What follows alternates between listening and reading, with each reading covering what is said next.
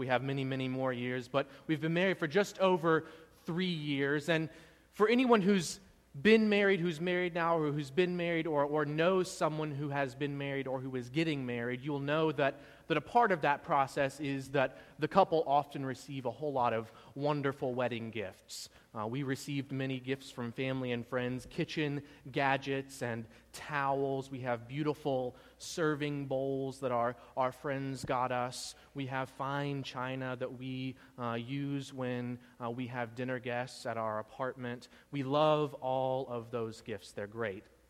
My favorite uh, gift, though, was given to us by, by Catherine's grandmother, her nanny, as, as she's called by all of her grandchildren. Nanny gave us this beautiful set of white lace dinner napkins that she made. And she wrote a little note with the napkins telling us how to, how to care for them, how to launder them. And she let us know that even when we wash them, the, the love that she put into them will never wash out. And I, I love these, these dinner napkins that Nanny gave to us for our wedding. The thing is, we've, we've never actually used these dinner napkins. Uh, they stay in a little box uh, in our china cabinet. And Nanny told us whenever she gave them to us that we could only we could only use them on special occasions, she said. You can only use them when, uh, when the bishop comes over for dinner. Catherine and I have known a few bishops, and sadly, no bishops have come to dine with us just yet, so those napkins stay in their nice little box waiting uh, for that day when a bishop will come so that we can pull them out. I was thinking about Nanny and those napkins and special occasions, special meals as I started to read this, this story for today that we hear in Luke chapter 14. We're in Luke chapter 14. Last week we heard a story about Jesus healing a woman on the Sabbath day we're here in this chapter, and Jesus is again doing something on the Sabbath day that maybe he shouldn't be doing. Jesus and his disciples often get in trouble on the Sabbath. There are four times in Luke's gospel account where Jesus gets in trouble on the Sabbath. Three of those times it's because he is healing someone, he's doing some sort of work, and the religious leaders are not very happy with the things that he's doing. So we're on the Sabbath again today. There's a, a portion of the text, I'm not sure why, but the folks who, who compiled the lectionary, they decided not to include it in our reading for today. But there's a portion of the text that takes place just before uh, this reading about this meal. And Jesus, as he's going to the house of this religious leader, this Pharisee, we're told that he sees a man with, with dropsy, with edema, and he stops and he asks the Pharisees if it's okay for him to heal this man on the Sabbath. Last week, if you remember, when Jesus stopped to heal a woman on the Sabbath, he sort of got into a shouting match with the religious leader in the synagogue. That religious leader says that there are six days on which work can be done, but the Sabbath day is not one of those days. And so this week, when Jesus sees this man, he asks first if he could heal him, and the Pharisees, they are silent. They don't say anything. And so we're told that Jesus takes the man by the hand and he heals him and then he sends him on his way.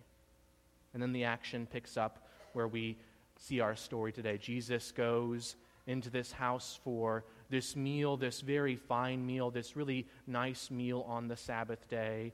And we're told that as he, as he goes into the house, the Pharisees are watching him closely. That's what the text says. They are watching him closely. They are waiting to see if he will if he will trip up, if he'll do something that he's not supposed to be doing.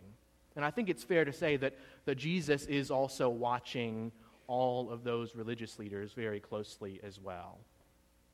Now, it's important to note that, that dining in Jesus' day was a, a pretty special thing. Eating a meal in someone's house was a, was a special thing, not only because you got to share a, a good meal, good food with good people, but it's also a way of showing off how, how powerful you were, how much status you had. So you'd invite all of your all of your powerful guests to your house for this meal. You'd serve them this wonderful feast. And, and based on where those people were seated at the dining room table, you'd know just how powerful they, they were. So if you were seated close to the host, maybe you had more power. If you were seated far away from the host, maybe you weren't quite as important as those who were up front at the table.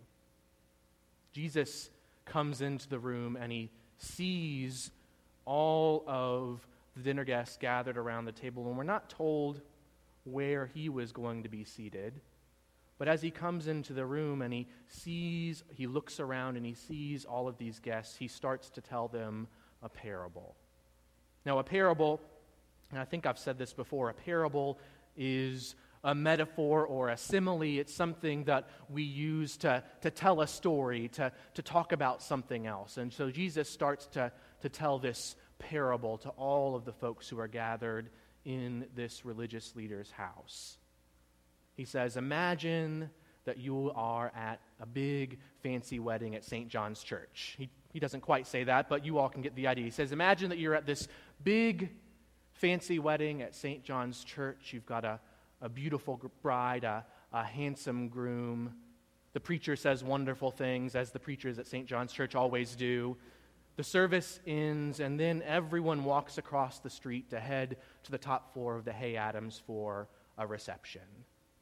He says, Now, imagine that you walk in and you find your seat at one of the tables close to the head table with the bride and the groom, and then you sit down and you start eating your salad. And then the mother of the bride walks in and comes over to you and says, we're going to need you to take one of those back seats because we've got someone more important who needs to sit here. Jesus says, Imagine how embarrassed you will be when the other folks at the table see you moving to the lesser seat. And then he says, Those who exalt themselves will be humbled, and those who humble themselves will be exalted this whole story, and I, I think, I hope that you all will agree, the Christian life is about humility. The life of faith is about humility.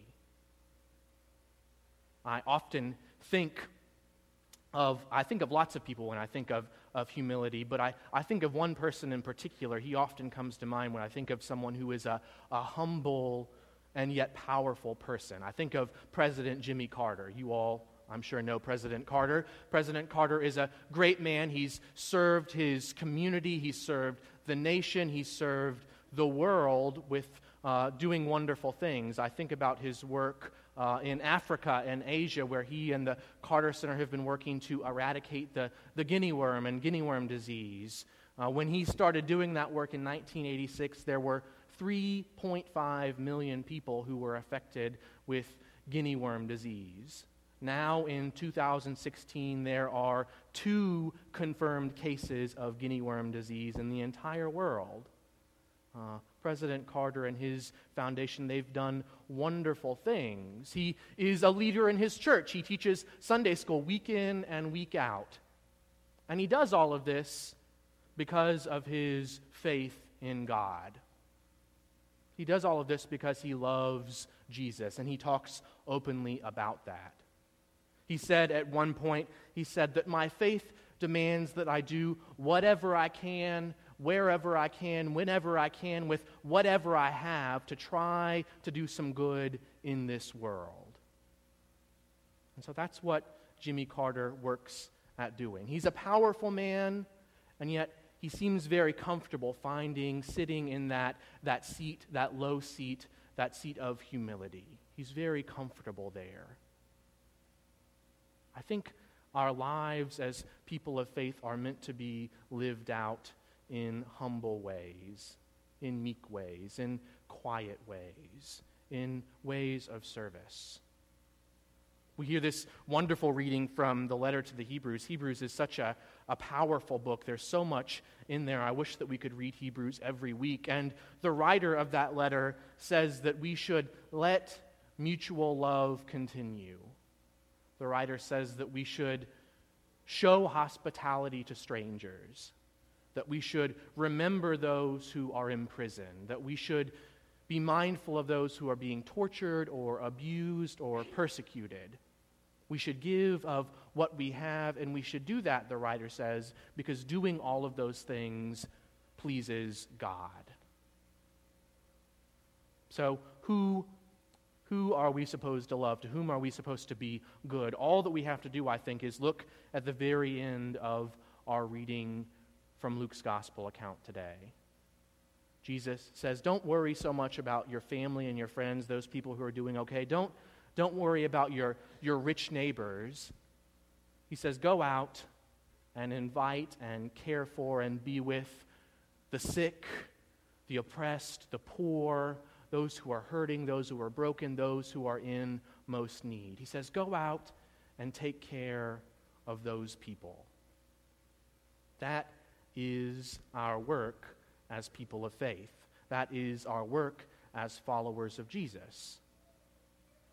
Now, the good news for us, the good news is that we, all of us here, people all around the world, we have a place at God's table. We have that by virtue of our baptism.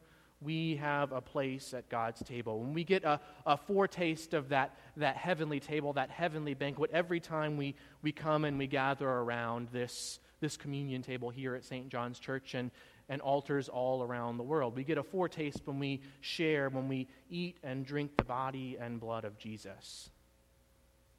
But because we're baptized people, because we're baptized followers of Jesus, that means that we also have work to do.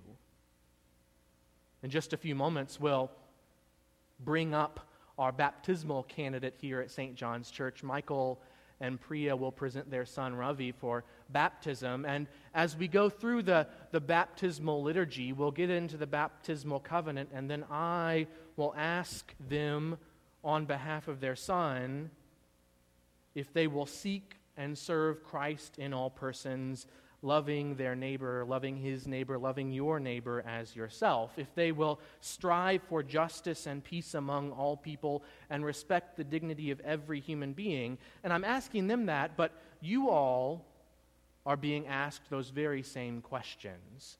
For that is our work as people of faith. That is our work as followers of Jesus. And when we gather together with them here, we say that we will do that work. We will strive. We will do our very best to do those things with God's help. We're gathered together today with, with Jesus at his table. We get to choose which seat we want to sit at. Some of us will be in high seats, some of us will be in the lower seats wherever we are, wherever we are in our work, in our lives of faith, wherever we are, however much power and privilege we have, may we together remember that we are called to go out into the world, to minister to those who are broken and hurting, to share God's good news, and to remind the world that there is hope and peace and life and truth in Jesus Christ. Amen.